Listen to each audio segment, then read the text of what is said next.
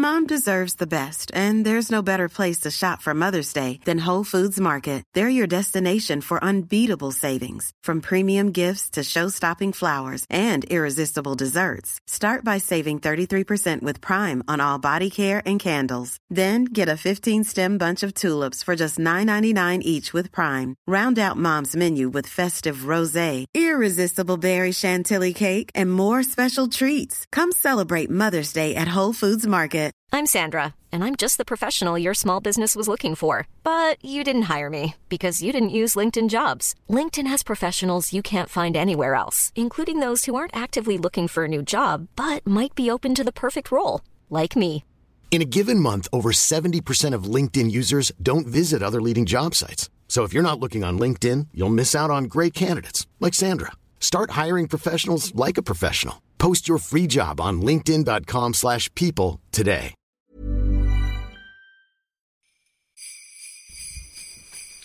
Achtung, Achtung, Christmas is a coming, dear listeners. And to quote Richard Chaplow, 26 appearances, 9 subs, 1 goal, as he once said, you cannot beat a good board game. And we've got a good board game for you here. Achtung has teamed up with a tremendous football trivial pursuit style game called Pundit. You can follow Pundit at Pundit Games on Twitter. And it's a really nice little game, actually. It's a board game. It consists of football trivia questions, easy and hard. Some of the hard ones are very, very hard. And you move along a football pitch to score goals against your opponent. It will suit the football head in your life, dear listeners. Great way to pass a Christmas afternoon. You can get a 10% discount if you visit punditgames.co.uk. That's P U N D I T G A M E S, punditgames.co.uk. Get a 10% discount at checkout with the code LIONS in capital letters. Lions, capital letters. And every sale will benefit the Lions Food Hub. Um, what a better way to pass your Christmas than to enjoy a good football trivia game and to know you're doing good at the same time. So get on it. punditgames.co.uk.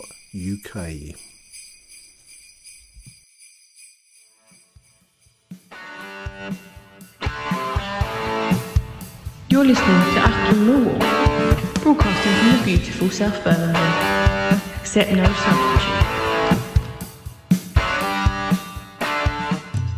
Huge welcome, dear listeners, to another listed Lions show during this strange World Cup break. I thought it was time that we did another in our always popular series of listed lines. And joining us today, all the way from the Channel Islands, from the island of Jersey, the beautiful island of Jersey, is Mr. Jack Gibbins. Welcome to the show, Jack. Hello, Nick. Hello, listeners. Nice to be on the show.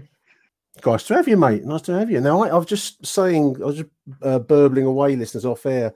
I've never actually been to Jersey. I've been to Guernsey um, few years ago now. And one thing I found really weird is my only trip to the Channel Islands, Jack, is um, it was. It seemed to me to be like a very strange mixture of like a seaside town, um, the main town of Guernsey, uh, chip shops, ice cream, buckets and spades, and international high finance all next door to each other. It's a really odd mix as as a as a an outsider to it. I mean, I take it Jersey is much the same in, in look and feel.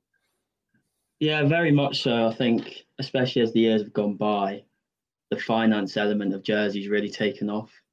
I think Yeah, maybe that's been at the expense of the the seaside element as well. High rises here now.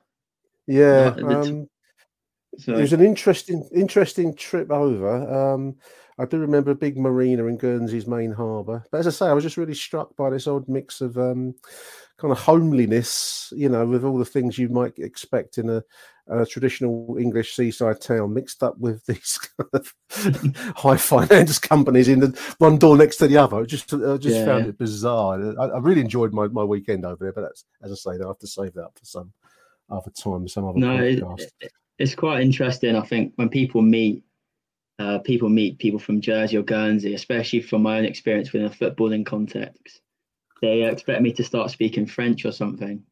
Especially, you know, then, then then you bring in the football element to it, and you're like, oh, you know, you're from Jersey, so what football team do you support? And you know, it's the usual, it's the usual story, like, oh, I'm, I'm Millwall. So tell us a little bit about yourself, Jack, um, such as you wish to disclose, mate. I mean, we're not looking Mhm. for um, you know, full chapter and verse here. But uh, Jack gibbons how old are you, mate? How, how, how, how many years have you been on Jersey's beautiful soil? So I'm 24. I've lived in Jersey my whole life. Civil servant over here. I've been a Mill supporter since 2012. Okay, that's um, that's quite recent. Um, you, I've met your dad and I've met your mum. Yeah. Um, I shook hands with them in the in the West Lower, and I know Bill's a um, struck me as a as a, as a long term old school Millwall fan, so we say. Mhm. Um, you were you were taken there as a uh, as, as what a twelve year old. How old would you have been for your first trip to the Den, mate? Yeah, I would have been 14 So the first first trip was in 2012. That was Blackpool at home. Right. Um, my dad's first match was in 1971, and his first match was also Blackpool at home. So he's done he's done 50 years, which I believe is the same number as you, Nick, isn't it? Well, if he went in seventy one, I, I started Yeah. going in seventy two. So Bill beats me by one year, but uh, yeah, Yeah. so 50, uh, 50 years for me this year. I think Bill will be into his fifty first season, and as a Millwall fan, it's um, the years to fly past. That's that's for sure. Um, so yeah, uh, that, that's what I call an old school um, Millwall fan, Bill. If you're listening, mate, I'm sure you will be. Yeah. Sure you will be listening. Uh, uh, your memories and your impressions of your first Millwall game, uh, Jack. Um, Blackpool at home. What was the result? Did we win that one? I'm- I haven't got the uh, season in front of me. I'm trying to think back. I don't remember it off the top of my head. That was a 2 2 that day. Um, Andy Keogh scored for us. He scored the opener. And Wow, then Blackpool came Blackpool came back into it. I, I presume it was Tom Ince scored for them. Came from behind. And then uh, little known Harry Kane got an equaliser at the Coldblow Lane end. So- I'm just trying to find the find the fixture as, as we're speaking. So that would be 2012. Mhm. Yeah, there it is. The last game of the season. I found it. Yeah. Um, Mill two, Mhm. Blackpool two. Uh, Keogh 12 minutes. Then uh, Everton Dicko for Blackpool with a late equaliser for Harry Kane. Um, Mhm. Played in front of 13,000 at uh, at the Den, uh, including obviously yourself. Did you enjoy your mm. trip? Did you? What did you make of it? What was your? Can you remember much about it now? With the passage of what's that? Ten years ago.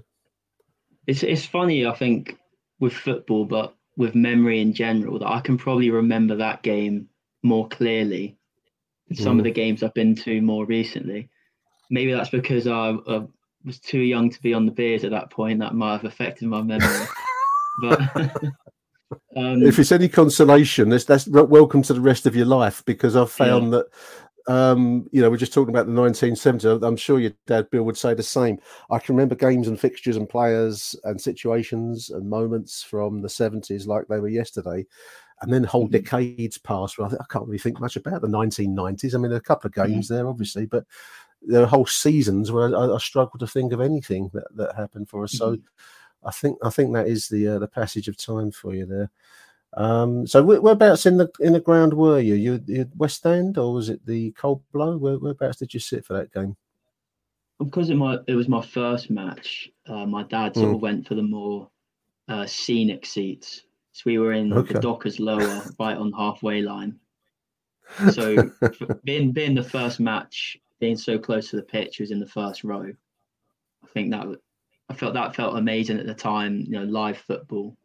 I think, especially being from Jersey, you just don't have that Yeah. institution. So it's quite belated for me compared to other Mill supporters, where they say they were taken to the ground when they were four years old, for instance. It's interesting. I mean, obviously Jersey um, does have a football history, but it's not an in, it's not an in part of the what I would call the football hotbed of the of the, of the nation in, in that sense. Um, I mean, famously, I think um, Matt Le Tissier was a was he was he a Jersey man or was he a Guernsey? I, I, I know I always insult deeply when I say Guernsey versus Jersey, you know. Um, Yeah, yeah. but I, I, it's like the most famous one that I can think of. I, don't can't think of too many others from the Channel Islands. Graeme Le Saux is probably the most famous Jersey footballer. so the so But that's then- right. There was I was nagging at me. Yeah. From a Millwall perspective, we had Peter Vincenti played for Millwall. Well, he was at Millwall, but he never played a game. But I'm I'm happy to to count that. There's a name you've Yeah. dug up. I'm gonna have to look him up as we're speaking, Yeah, yeah. listeners. I'm gonna have to look up Peter because I do remember the name. I can't, Peter Vincenti, two thousand and seven or eight. There he is on the Millwall history website with the Jersey flag alongside his name. He made one non-playing substitute appearance uh, there, yeah. Jack. So that's that's a glorious. Um, he signed him from St. Peter's of Jersey and released him to Stevenage. That's not that's not a great career, is really. no, but he, there is a mark. Downhill. Went downhill when he left Millwall, I think. I, I, know recently I've been following, and I think it might be your dad that's been posting about uh, Jersey Bulls. Is it the non-league side yeah, that made yeah. a bit of an impact in the? I think they're in the same league as Fisher. Uh, is it the Southern Counties Football League? Same step, um, same step, but different different league. Yeah. What's their ground like? Do you, did you get around there very much to, to watch football, or is it um, you know, is it a stadium? Is it is it is it is it kind of like a, a fenced um, pitch like Fishers, or how how, how is it at, at Jersey it's, in that way? It's it's very much a stadium. It's it's much more of a stadium than any of the other clubs in Jersey's right. division. There's a a complete stand, but then like Fisher, you've got the the fencing element around it. Hmm. Uh, I think like a lot of non-league clubs, it's quite funny because the official capacity is something quite silly, like seven thousand.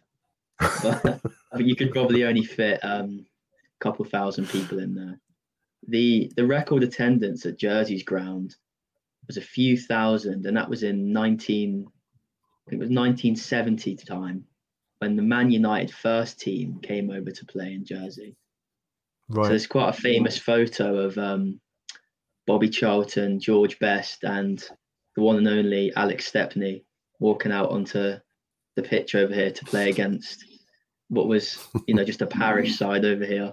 So it's a, a big coup for the island. Yeah, yeah. Absolutely. I always I, going back to attendance capacities. I mean, I, have not seen the Jersey ground, but um, I was at Beckenham a few uh, about a month ago now, and they had a capacity of an official capacity. I, I think it was about four or five thousand, and it's just yeah. literally a pitch with a clubhouse, nice clubhouse, and a fence.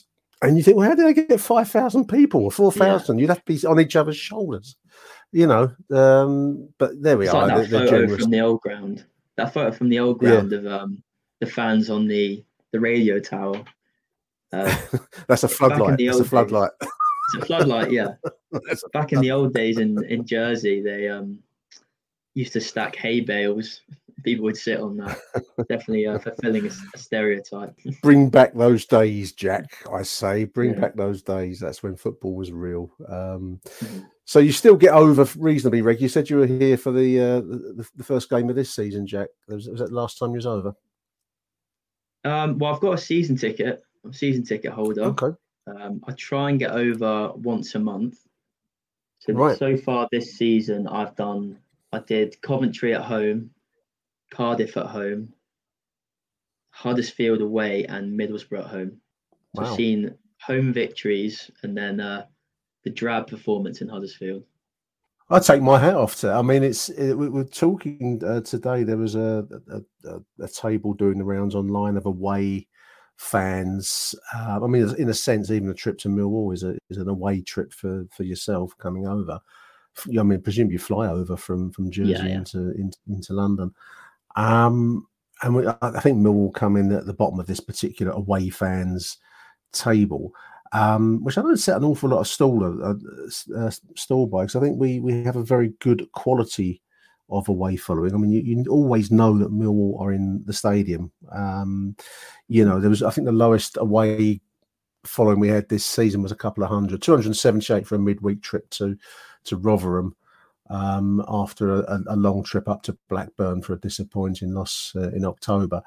That's about the lowest, but generally we're getting about 700, which is the lowest in in, in the league. But um, personally, for me, it's it's it's quality over quantity, Jack. I mean, it's uh, mm-hmm. uh, the, away support. I take my hat off to everyone that does it. I take my hat off to you flying over so regularly to watch Millwall. It's it's it's quite something. I think that the the numbers in the time that I've been following Millwall have gone up in terms of away following. I can mm. remember us playing Middlesbrough away, must be about ten years ago now, and there couldn't have been more than hundred Mill supporters there now, there on the night but I yeah. think now, if we play Middlesbrough away, we do take six or seven hundred. So it's quite interesting. Yeah. changed. But maybe I that's mean, the, home- the quality side, maybe. It's been a tough season, Jack. Um, Yeah. You know, we're, we're saying it's been a tough season, but we're talking to each other with us sitting in sixth spot now that we're breaking for the World Cup, um, which is which is a pretty good season, really. It doesn't Yeah. felt like that. I think that's the that's the thing, really. It just hasn't felt like a, a cracking season. And yet, if you look at the numbers, and I'm just looking at the Millwall history website, you know, um, for the for the season so far. If you take out that Huddersfield um, abomination, apart from that, it's been a pretty good run recently. I mean, one defeat in what's that, two, four, six, eight games. So, um, and we're six in the table, um, albeit on, on goal difference. I mean, that's pretty good. Um, I don't know what our expectations, whether our expectations get overinflated sometimes. Do you think at Millwall? I think maybe the opposite. I think Mill supporters are probably naturally pessimistic. That's always what I think. Well, there's always this expectation that something's going to go wrong. The FA will stitch us up, or we'll concede a last The minute. referee goal. will. Yeah, yeah. But I, th- I think that's hard. Maybe Hard life lesson. Yeah. I think maybe though expectations have been just about right this season. I think if you'd spoken to most supporters going into the campaign, they'd have said it's not a guarantee, but we'd like to get playoffs. You know, Gary Rowett's been trying to build something the last few seasons. We've, we've brought in some quality players, as Saturday showed. So the expectation maybe should be playoffs. At least From here, anyway. I, I mean, from this situation, the 4 2 win obviously last Saturday at Preston, uh, and we're six, as we, we said, so we're in that magic playoff spot. Um, from here, yeah, I mean, the the, the target's got to be top six from here. Whether we've got the, the depth of squad to do that, I mean, we're we're heavily dependent on one or two standout players, and the standout player of the moment is one Zian Flemming, isn't it? I mean, you know, he's he's really enlivened the club. He's he's a kind of a hero for the support. I mean, you're you're you're a young guy um, compared with old Mm. lags like me, but he must be one of the best, even in this short period, one of the best that you'd have seen. Who's your who's your favourite all time player um, over the years, and how does, how does they compare with what you've seen of Zian? I suppose maybe he's not everyone's cup of tea, but I think my favourite player is probably Morison. Um, Morison, he's yeah, yeah, he's he's got to be the antithesis of Zian Flemming because maybe not gifted with technical skill, but um, certainly a shithouse. Um, certainly was that. respon- Yeah, yeah. I mean, was, no doubt was a great goal scorer. I think that changed over the time he was at Millwall. In the latter the latter seasons, he became more of a target man rather than the player you you were relying on to get the goals for the side. But I think he, he always he was proper Millwall. He did always give it all for the shirt. Um, like as I say, maybe he's not everyone's cup of tea, but I've always thought we looked stronger when he was on the pitch. And maybe he's the sort of player Yeah, we are missing at the moment, arguably.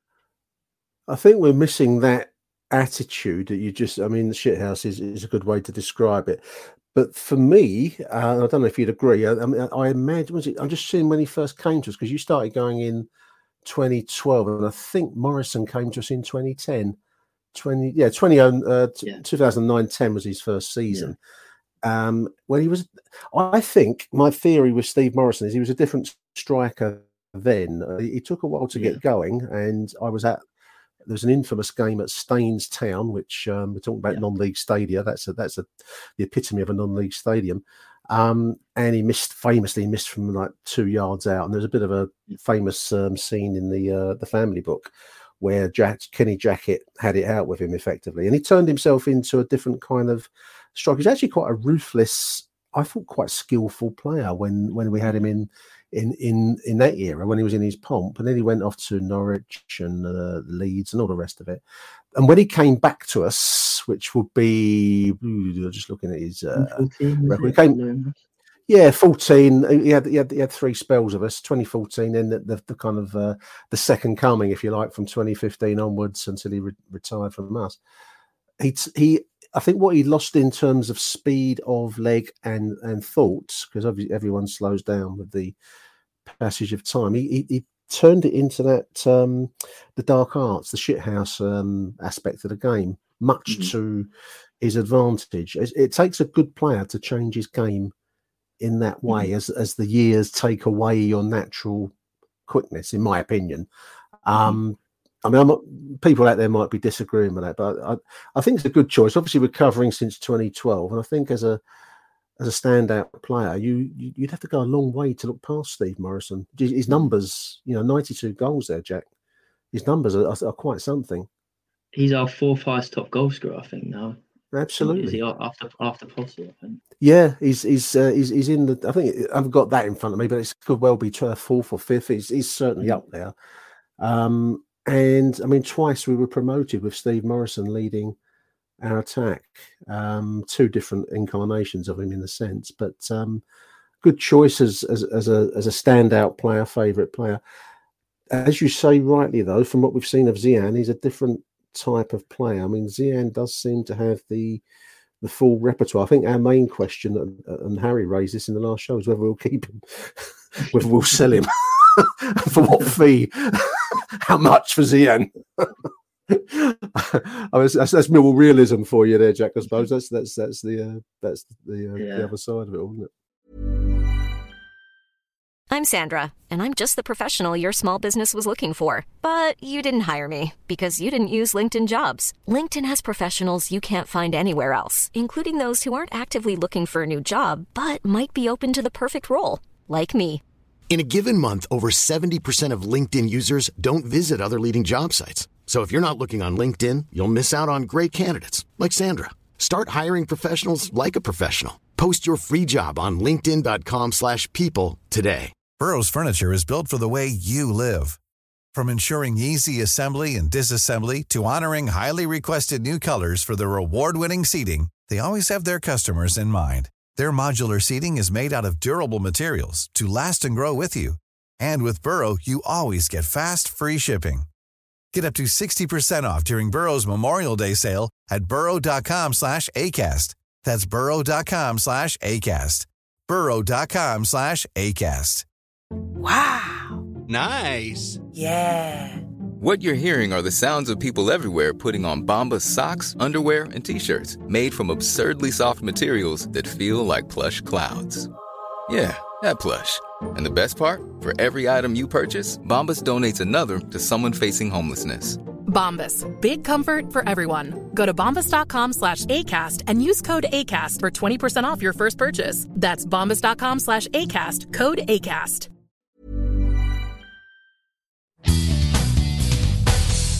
Achtung, Mehlball. Um, you've done your favourite, and for every favourite, there must be the other side of the coin.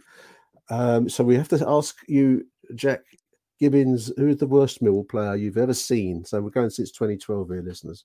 Uh, I, I, might have to cop out of this question, Nick, but I'll still give you. Ah, it's no good. so, so what what I'd say is, is it's difficult to nail down one specific player because under Lomas and Holloway, under Lomas and Holloway, we produced so many comedy players and I think Holloway particularly almost went for this. It's almost like World War One general tactic of just throw everyone over in every position because one of them's bound to be all right. And I was running over the names of some of the players that we'd had during that time. Yep. Um, Justin Hoyte, Matthew Briggs, Martinez, uh, Guy, Guy Moussi. Moussi. These are names. Yeah. When you look over that season, I've just got 2013, 14 on on there. Um, when you look through the teams that were named, it's just a, in the whole season. There are names lurking there. I've completely forgotten about. Um, you know, Ryan Fredericks. These are names that just kind of, well, they, Millwall, they were Millwall players, and, and, it's only until you see them um, on the list that you realise that yes, that's that's that's true. Um, so there's, a, there's quite an array of, of, of choice there. Um, you're not going to go for one. You're not going to pluck one out of the uh, as an absolute worst, Jack.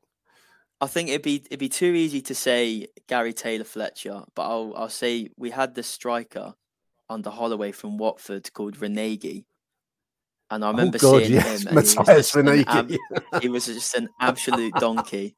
I, I don't know. I can't remember if he scored for us or not, but I don't don't think so. Uh, we're gonna have to check that out. That's a very, very good choice. I mean, uh, that's we're, we're picking it, taking Ranégie over the likes of Maierhofer, yeah. um, Scott McDonald. There's oh, the, the, names go on and go on here, don't they? Yeah, Taylor Fletcher's a difficult one to. Taylor Fletcher's a difficult one to beat. I think Maya We're so out of condition. Got, yeah. I think Maierhofer at least had those two goals against Middlesbrough that time. But Taylor Fletcher or Ranégie, they don't have they can't they can't say something like that. Matthias Ranégie, uh, three starts, four as a substitute, um, so seven in all, three plus four. Uh, no goals. I think that that that last well, there we go, is yeah. striker signed from uh, on loan from Watford. Um, so that's, that's a good choice, Matthias Ranégie, and, and amongst the a seat. I mean, I was just thinking actually. I mean, there's a, there's a decade of Mill support. You've had a you've had the full range of um, near death experiences, triumph and despair, and um, you know, you've had the full the full whack there, Jack, haven't you? I mean. Mm-hmm you know, it's not exactly a, a, glory hunter's dream, is it? You, you see all human no. life at Millwall in that time. No, but it's really interesting because because what my dad would say to me or has said to me is people my age have had it pretty good being a Mill supporter. When you think of how many times we've gone to Wembley compared with how many well, times he went to Wembley. You know, waiting yeah, until I mean, 1999, get done by Wigan in the last minute. Yeah, well, just, I'd say the same. I mean, obviously, we we the previous Wembley trip was pre well back in 1945, Second World War. So um, from 19, 1971 72, if you said to me that one day Mill will go to a cup final, um, will play in the top flight in the in the first division, and um, even go to into Europe in the UEFA Cup, I would have thought you'd lost your mind. I mean, uh, so the idea these and in the recent decade, I mean, uh, as we just said there, we've had two um, playoff wins at Wembley, haven't we? 2010, 2017. Um, some great, great cup ties in that time. Some really memorable occasion. And the, the other side of the Mill coin is always you have to have all these great moments mixed in with the likes of Ian Holloway, Steve Lomas, Matthias Ranégie, mm-hmm. and all the other, um, you know, assaulted Flotsam and Jetsam of football that, that, that, finish up at our club from time to time.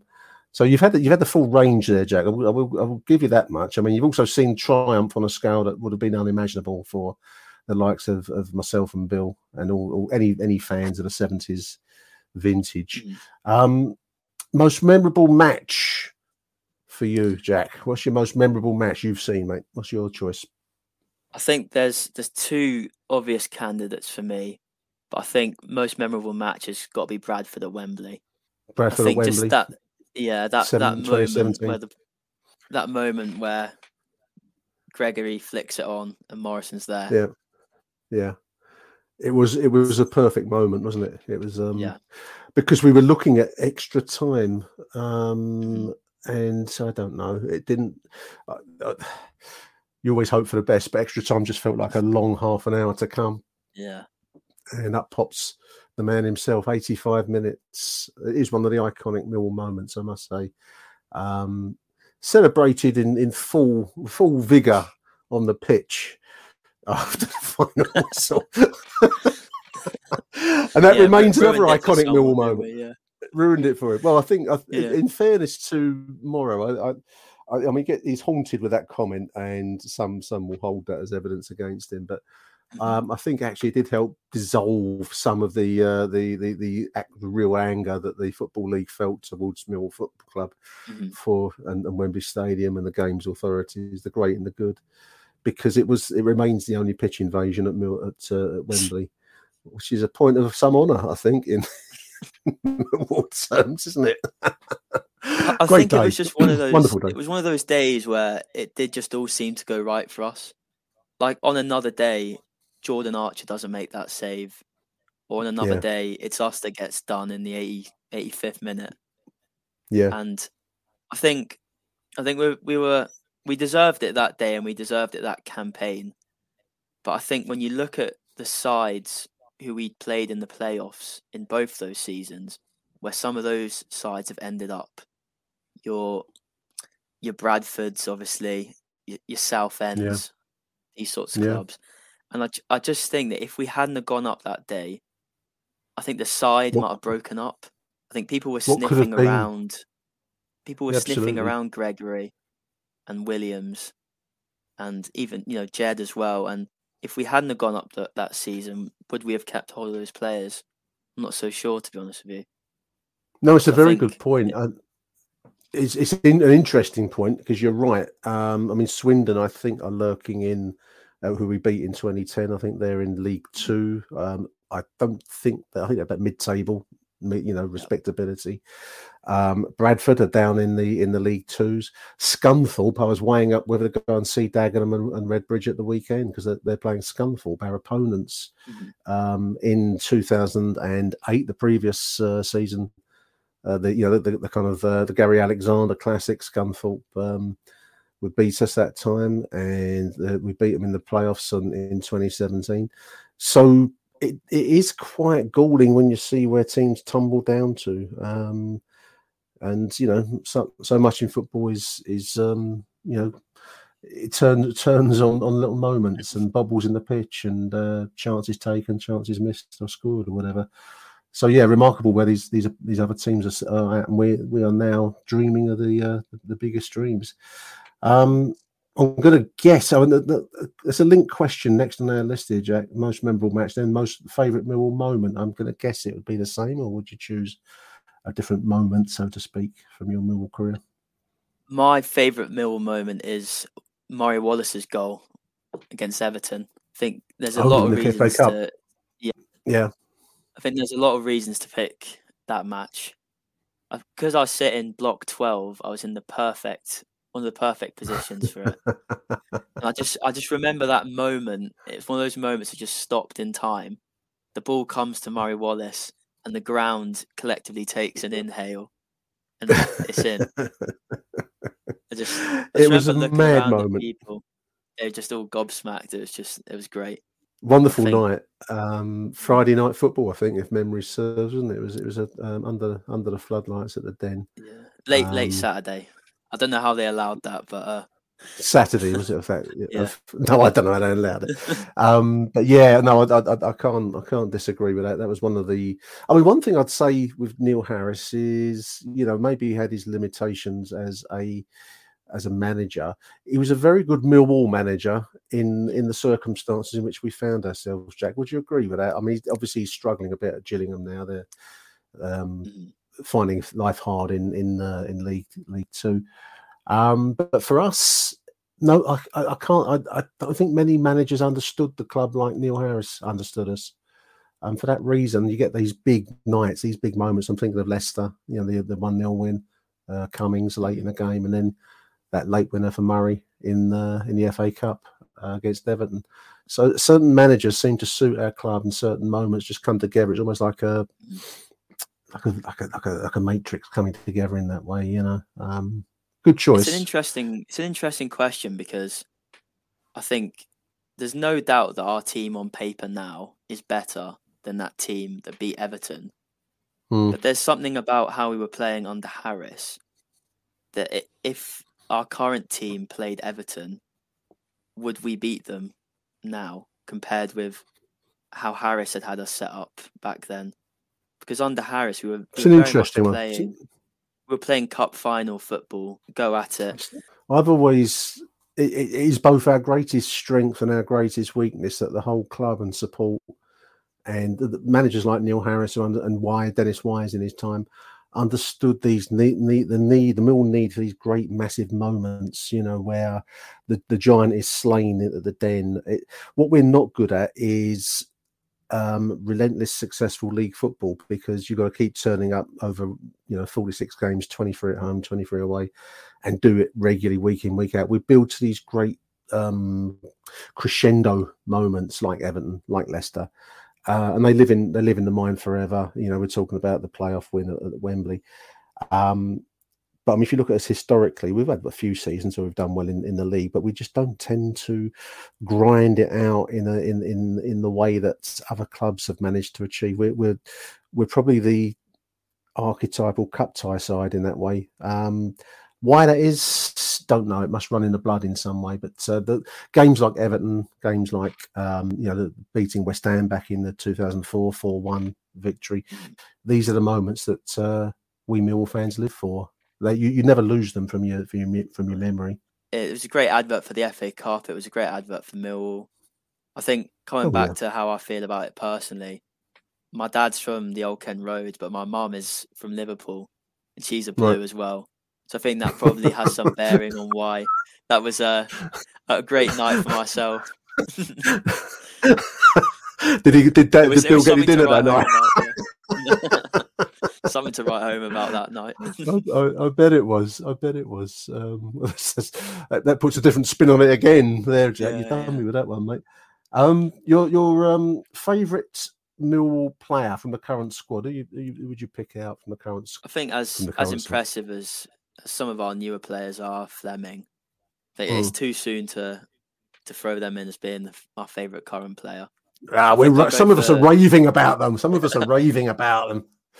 I think I'll go for Jake Cooper. I think Jake. I think Cooper is potentially a great Millwall player. You know, when you think of his age and how many matches he's already got under his belt, and some of the great moments he's already had as well. I was at I was at Sheffield United away last season, and he loves Yeah. scoring against Sheffield United. We all know that, but I think that goal, yeah, it was just great. He's a big he, boy. he seems I'm- to love the club as well, doesn't he? Well, I was just going to say that point. I mean, he's, a- he's, a big lad, um, but he does, you know, he's, he's physically imposing. I, I, I stood next to him. I was, I was at the training ground once a, a few years ago now, and he, he happened to walk past, and he's big, he's huge, you know, six foot five. Yeah, yeah. Um, but you're right. He does seem to have a deep affection, and I think possibly alongside Shaun Hutchinson, who also seems. Quite quite happy and settled at Millwall. And, and some players, Jake um, Hutch, one or two others uh, over time, they just do seem to to. They, they- I think Millwall's a club you either love or you want to get out of as fast as possible. Some some go down that road. Some find their stage and and their theatre at the den. And I think Jake is one such player. And I think you're right. I think he's got the capacity to be a great Millwall player. It's always wonderful when you see a big lad like Jake um, doing little skillful things. I think you know whenever we see Murray Wallace doing a Cruyff turn or Jake making a pass or a run forwards into an unlikely position, there's just something uplifting about it. And he hasn't done enough of that re- recently. Maybe we'll see some more of that this season. I don't know. Um, but good choice, good choice, Jake Cooper. Um, who's your most disliked, or shall even we go as far as to say hated opponent, your team or player, Jack? Who, who would you pick out as your bet noir, mate? Bit of French there for the Channel Islanders. out there. Well, there's always there's always I say three or four choices you could go with. I think there's there's no doubt that West Ham are our, our main rivals, our fiercest rivals. Um, Absolutely. but I'm not sure. I'm not sure if I could, despite that being true, that they're the team I hate the most. I think it's strange with West Ham because even though they are our most fiercest rival, maybe there's an element of a shared culture there with West Ham. yeah, I'd agree But with that. I'd agree with that. that that then leads me on to say that I think you know that leaves that leaves you with Charlton or Palace or Leeds. And I think it's very it's very easy to hate them. Um, I find it quite hard to hate Charlton. They're, they're, they're just not. Um, I, I- think Crystal Palace would be my choice, and a lot of people um, get into uproar when they say, "Oh, it's West Ham, West Ham." But I think it's what you've just said uh, there, Jack. That I, I did the um, the charity walk a few years ago, and um, Bill and myself walked for Isla Kate, and We walked from the West Ham ground to um, via the, the bowling uh, ground site onto the the Olympic Stadium. And the, you know there's, there's a there's a real truth that you know but for the shirt colors they're they're the same people as we are. They, they're very similar clubs in that very similar support. And you know um it's it, it is a real thing i find crystal palace have this idea that they're somehow superior as a, god knows why or what, what they've ever done but uh, I, I think it depends which school you went to and who the predominant um, element were at that school and for me, it was Crystal Palace fans. So I've always had a, an irrational hatred of Crystal Palace, or rational hatred, actually, not irrational. But I, th- I think you're right about West Ham. They're a very similar club to to Millwall. They've had a touch more cup success than us, but that's about as far as it goes. You know, it is Um, it is I- interesting with West Ham. I, earlier this year, I, I managed to actually meet Geoff Hurst, and Yeah. my dad and I asked him about Harry Cripps' testimonial, and he, Yeah. he spoke with about Harry Cripps with like great affection and was talking about the match as well, which was anything but a friendly. I think. It wouldn't be. Yeah. Have been a yeah, I think testimonial. I, I it, that just predated me. I think I was only about eleven, and I remember no, so it had been the close season. I think it was in the close season after I started Yeah. to go. But even I knew at that young age it probably would be best to give that one a swerve. You know, aged Mhm. eleven, going up with my eleven-year-old friends to what would be a, effectively a, a, a barroom brawl on the terraces. Um, yeah, um, I don't know. I, I- think that um, I mean, I, I, having said all of that, I don't want to go too misty-eyed about West Ham listeners. Uh, It's quite nice to see them struggling against relegation at the moment. So, um, you know, we can we can um, put that into context. Let's hope they get relegated. I think Um, another another contender for me though is probably Leeds United. do you hate Leeds? Do you? I Yeah, find them quite yeah. hard to hate. they're, just, they're just amusing. There's the champions of Europe. I, I remember. I remember a few years ago it would have been Bielsa's first trip to the Den. That must have been 2017, I think. And he'd been asked by a reporter before the match, "Oh, you know, are you? What do you think about going Millwall? There's such a hostile atmosphere there." And he, he Mm. said something off, you know, "Oh, I'll, I'll have I'll have managed or played in in worse, more hostile places." I was- versus the ra- racing of Buenos Aires. Yeah. And I remember it must have been I think it was Jed that day. Jed or Aiden O'Brien, I think, scored for us. And Bielsa ended up in our dugout, I think. He just completely lost his head. So I think I think Millwall got under his skin that day. Um, Yeah, I, I know what you mean. I, I, I just find them faintly ridiculous. Um, when Yeah. was it? it? It might have been the um, before the 2010 playoff uh, that we played. We beat Leeds, didn't it? It was the famous Jimmy Abdou. It'd be the season before when Jim, Jim- Jimmy Abdou put one past them up, then took us into the the Scunthorpe um, playoff final, and I can't remember what it might have been the Lions Trust, but I got I took a uh, a- a call from the bloke who was the Leeds uh, Supporters Trust um, head, and he rang me up, um, and he said he, he was also a big the, admin on on their main website, which is the fans' website, which is called WACCOE. So I said, WACCOE. I, I, for me, I thought it was, there used to be a, a TV series set in a public school. Well, Wacko, what's that got to do with Leeds? So I asked him, what does what does WACCOE stand for? And then it was it's a, a- an abbreviation of "We are the champions, the champions of Europe." I said, "Well, you never you never won the European Cup. It got to they got to a final once, but they got beat." I said, oh yeah, it's, it's, you know, it's, they they they regard regard themselves as like um, true champions rather than mhm.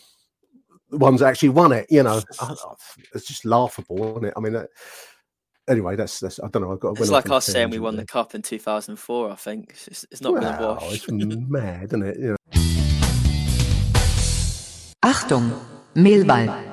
Last question here, Jack. We'll come to the end of our series of listed lion questions. I'm going to get you to name your best ever Millwall 11. So we're talking about since 2012 here, mate. Um, Mhm. need a, I need a, an 11 from you based on your own knowledge of Millwall Football Club since you started going. Who would you go for? So starting off with the keeper, I think in in Mm. the time that I've supported Millwall, we've had some good keepers. That that's always been the case with Millwall historically. There's a few. Jordan Archer was good. he made that one save, didn't he? Stephen Bywater comes. He was close, good. He was good. yeah. God, yeah. forgotten him. Um, for me, it's got to be David Forde, though. I think. Um, Forty, yeah. One of the easier positions to pick. I just think he was a he was a great player on the pitch, and he clearly loved Millwall off of it as well. He's still in and around the club. I think the the standout Yeah. moment, the standout moment I can think of with David Forde, is he made a great save against Wigan in 2013. I think we'd gone we'd gone two 0 up, and they'd got a goal towards the end, and they came forward, and the ball they crossed it, the player heads it, and the ball's looping over Forde, and he's stepping backwards, and he gets it. And I just think He was a great that- goalkeeper. Great goalkeeper. Um, he had a particular phys- spell as well where he was in the Ireland squad as well on the back of playing so well. For Yeah, yeah, yeah. I think he, re- yeah. he really was a, a great keeper. and a physical presence, Jack, as well. I mean, he, you know, he he dominated his his goal and penalty area. Mm-hmm. Um, One of my favourite photos. I think we played Luton in the when Luton were a non-league side. They went for a bad uh, bad period, Mm-hmm. and th- th- there's a scuffle at Kenilworth Road on the pitch, and Dunne Alan Dunne was in the midst of two um, Luton players trying to swing at him. And then there's this great picture of David Forde just kind of appearing like um, like Frankenstein's monster over over the back of him to get involved in this this melee. Um, you wouldn't want it to take a right hander off a Forde. that much. but uh, very um, very calm calm individual now. He's, he's got into um, uh, kind of psychology and all, and all that kind of thing, sports psychology. Yeah. Um, and as you say, still in and around the club. So great choice, David Forde in goal. Who are we going to go for across your back line? Who's your who's your defenders you're going to choose? So start off at right back. I think in Mhm. a similar vein to forward, it's got to be Alan Dunne for me. I think Alan Dunne. Yeah. Dunny. Yeah. what I Good choice. what I liked what I loved about Alan Dunne, and I think a lot of fans shared this sentiment, is he managed to see off so many potential replacements in his time He at the club. You Yeah. think about Adam Smith now, who's playing in the Premier League. He managed to see him off. Uh, Ryan Yeah. Fredericks, we were talking about earlier as well, and he was just it's just the same as a lot of these players from that generation, where he just he always gave it for Millwall, left left nothing on on the pitch. Um, Good I think my favorite my favorite Donny moment was that goal that he scored away at Leicester. It was in 2013. We're sort of Is it a slowly long- sinking down the table.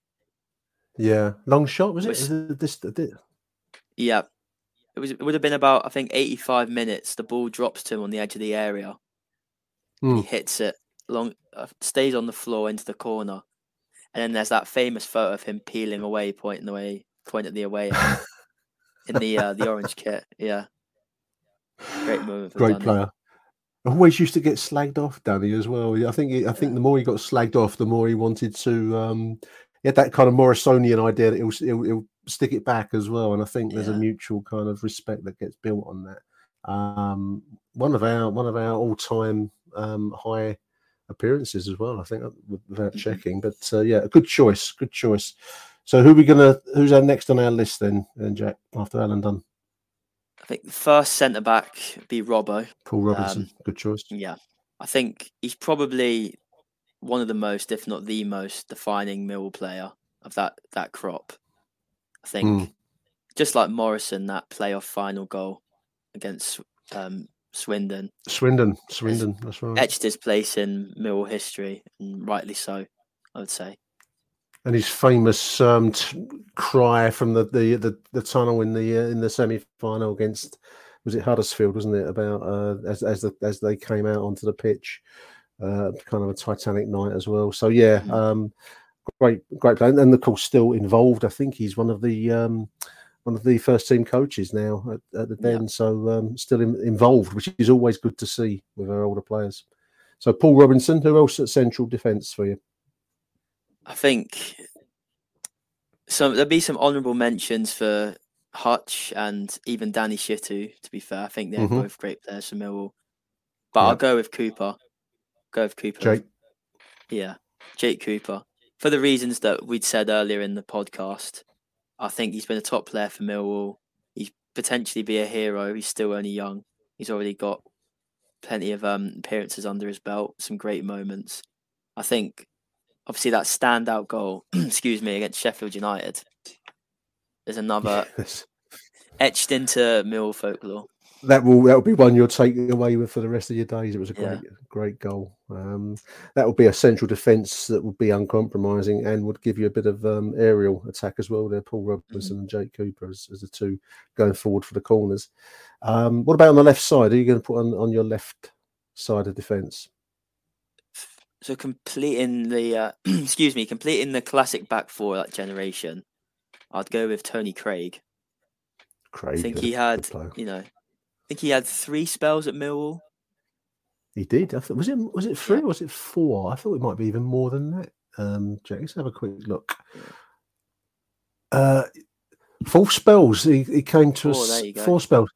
Yeah, uh, twenty two oh three to two thousand six seven, two thousand seven eight, then 2008 to 2012, and then 2015 to 2018. Yeah, so he, he kept going away and coming back. Mm-hmm. Four spells for the Lions. That's that's quite something. 320, 300 starts, 22 subs, yeah. nine goals. Good player, strong player, great player. I can't recall a goal from Craig, but I can recall him celebrating a tackle like a goal. I think it was against Colchester or Shrewsbury. I think at the Den, where the player was one on one and he gets back and tackles him. Pro- proper. My mem- my memory of Craigie was he wearing that kind of um, Phantom of the Opera mask at Charlton? It was a four all, I think. Yeah. It finished four each and he's wearing that out there. Um, very brave, very brave player. Millwall player uh, through and through as well. So our back line, we've got David Forde in goal, we've got Tony Craig, Paul Robinson, Jake Cooper, and Alan Dunne. That's a pretty full-on defence you've picked out there, mm-hmm. Jack. I'll tell you. Um, are we going to go for in midfield, mate? Midfield, probably the more difficult part, at least on the wings. I think if you'd have asked mm. me this question a few weeks ago, the answer would have been easier. Um, but on on the right, I'll, I'll still have to go for Wallace J. I would agree with that one hundred percent. As a as a as a player, um, one of our one of our better uh, right sided uh, mm-hmm. winger stroke forwards that we've had in in recent times. Um, certainly a major contrib- contributor to our promotion season. And uh, despite the pantomime the other week, well, as he said himself, as he said himself, coming to Millwall reignited his career. He was not going anywhere. Well, he was adrift. Yeah. No, that's right. And he was he was a star, and I think he responded to being a star at the Den. Um, it was about 250 appearances that he made, 40 odd goals, I think. So great, a great contributor. It's a shame it finished up as it did, but um, I think that's all um, sound and fury on the day. The other, you know, the, the, the West Brom game recently, and it all worked out well for us. So I think we can forgive him um, we've we'll put him in your, your your best ever eleven there. So there's Jed on the on the right side. Who are you going to go on the left side? The I think the left side is got to be the biggest comedy position. I think in in the whole time I've supported the whole time I've supported Millwall, we have never had a decent left winger.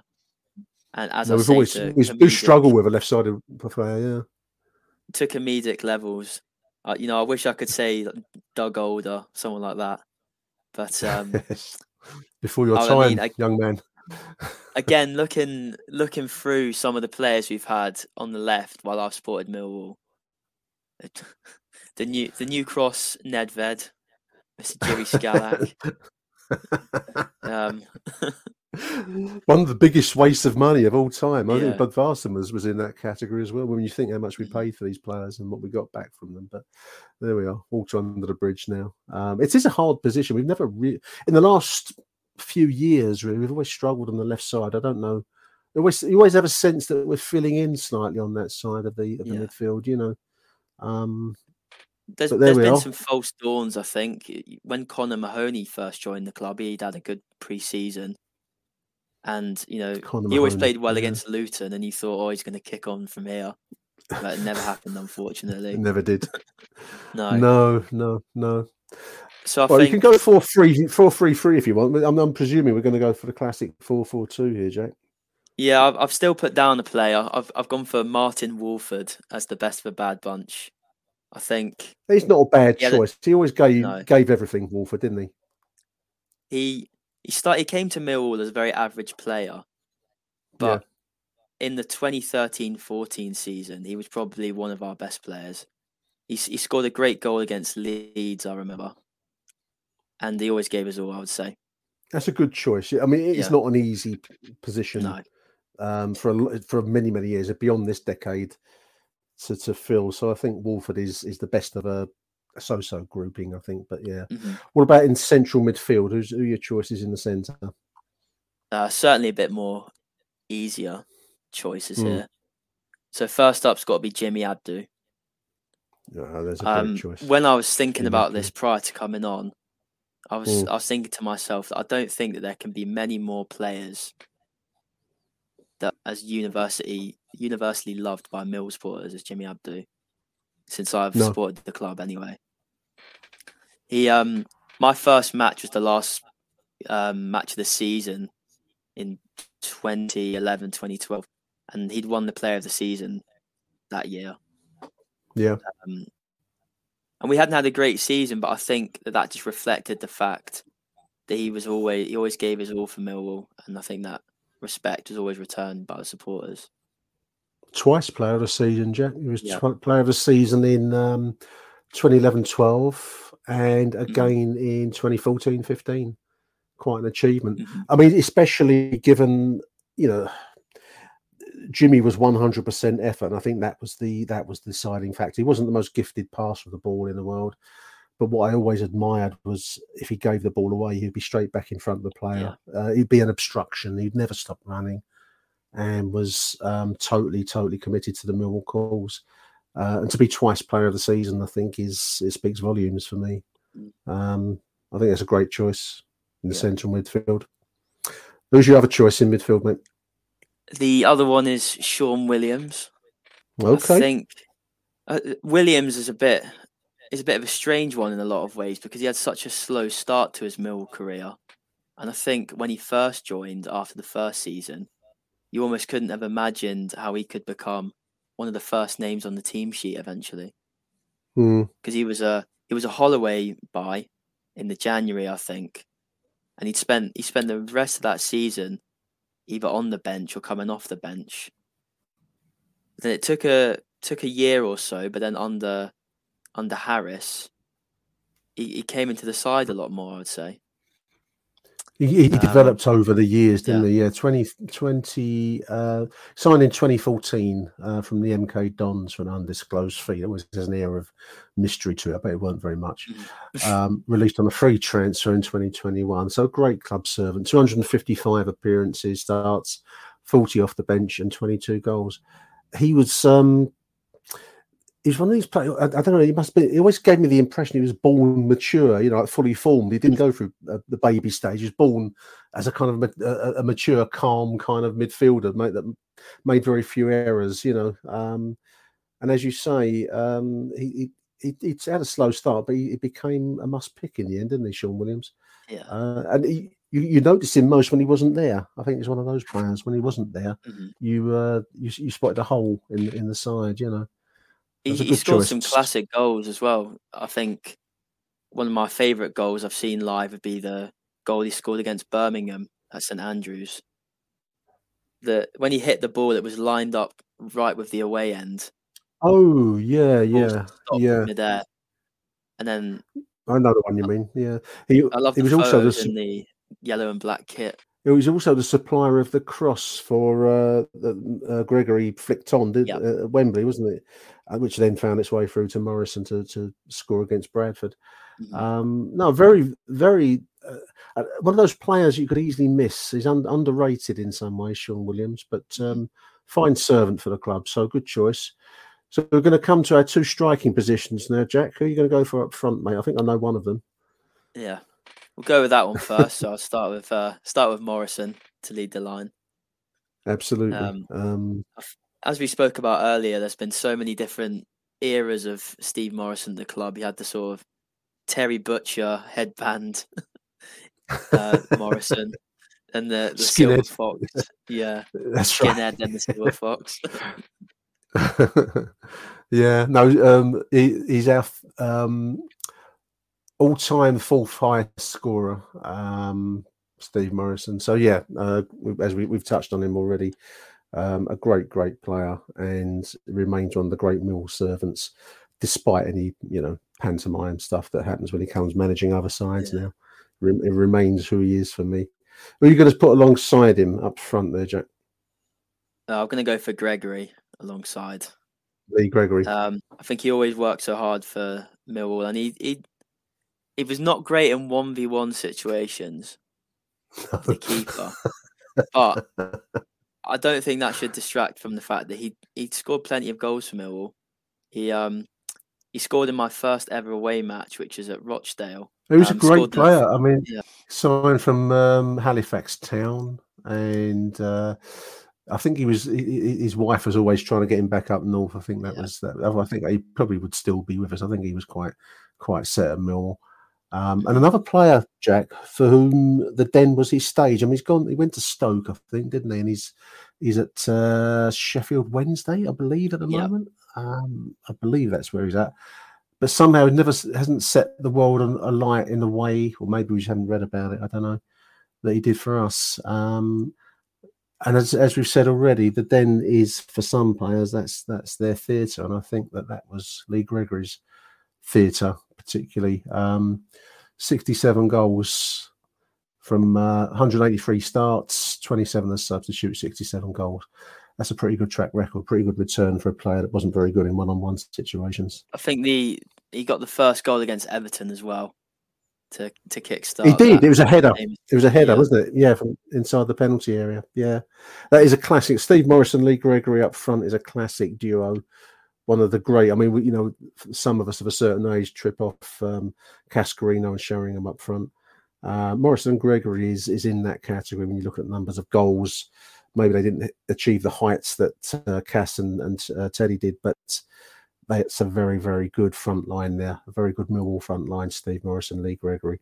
So let's just run through the team again. This is Jack Gibbons' favourite all time Millwall 11. So basically, since 2012, we've got David Forde in goal. We've got a back line Tony Craig, Paul Robinson, Jake Cooper, Alan Dunne.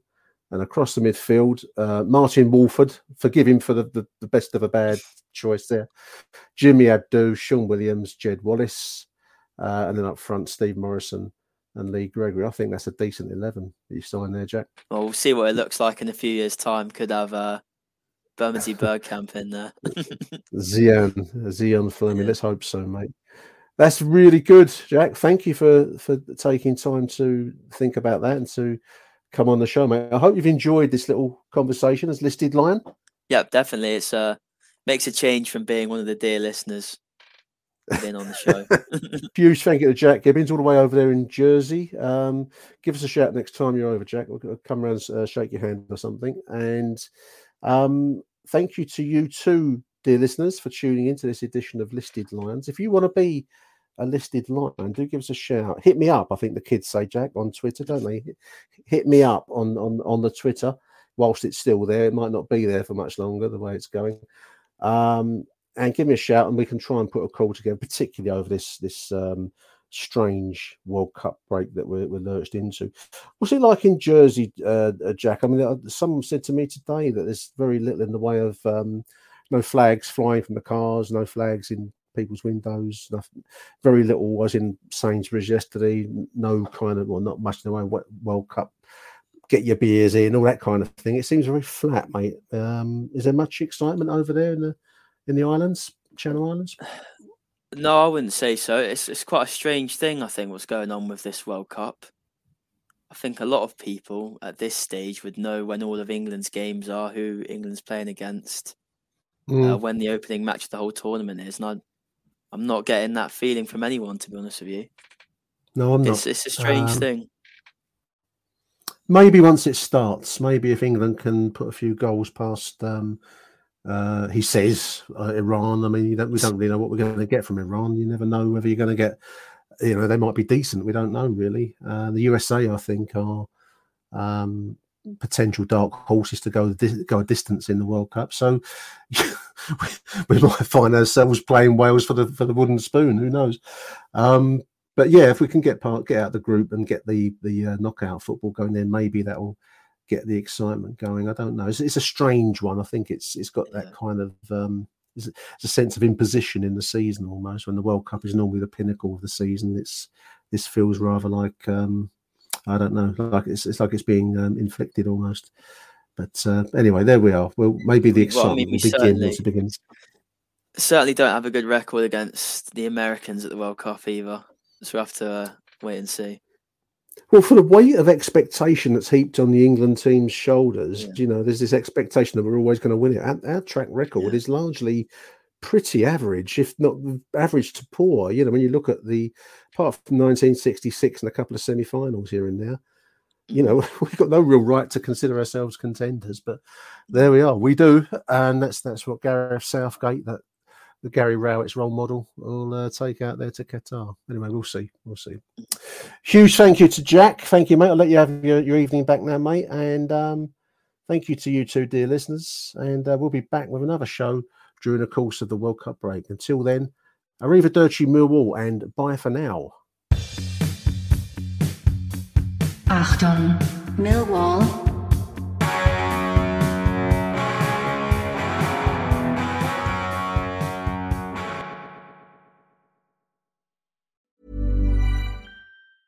Mom deserves the best, and there's no better place to shop for Mother's Day than Whole Foods Market. They're your destination for unbeatable savings, from premium gifts to show-stopping flowers and irresistible desserts. Start by saving 33% with Prime on all body care and candles. Then get a 15-stem bunch of tulips for just $9.99 each with Prime. Round out Mom's menu with festive rosé, irresistible berry chantilly cake, and more special treats. Come celebrate Mother's Day at Whole Foods Market. When you make decisions for your company, you look for the no-brainers. And if you have a lot of mailing to do, stamps.com is the ultimate no-brainer. It streamlines your processes to make your business more efficient, which makes you less busy. Mail checks, invoices, legal documents, and everything you need to keep your business running with stamps.com. Seamlessly connect with every major marketplace and shopping cart. Schedule package pickups and see your cheapest and fastest shipping options from different carriers. With rates up to 89% off USPS and UPS rates. And with the Stamps.com mobile app, you can take care of mailing and shipping wherever you are. Make the same no-brainer decision as over 1 million other businesses with Stamps.com. Sign up with code PROGRAM for a four-week trial, plus free postage and a free digital scale. No long-term commitments or contracts. That's stamps.com. Code program.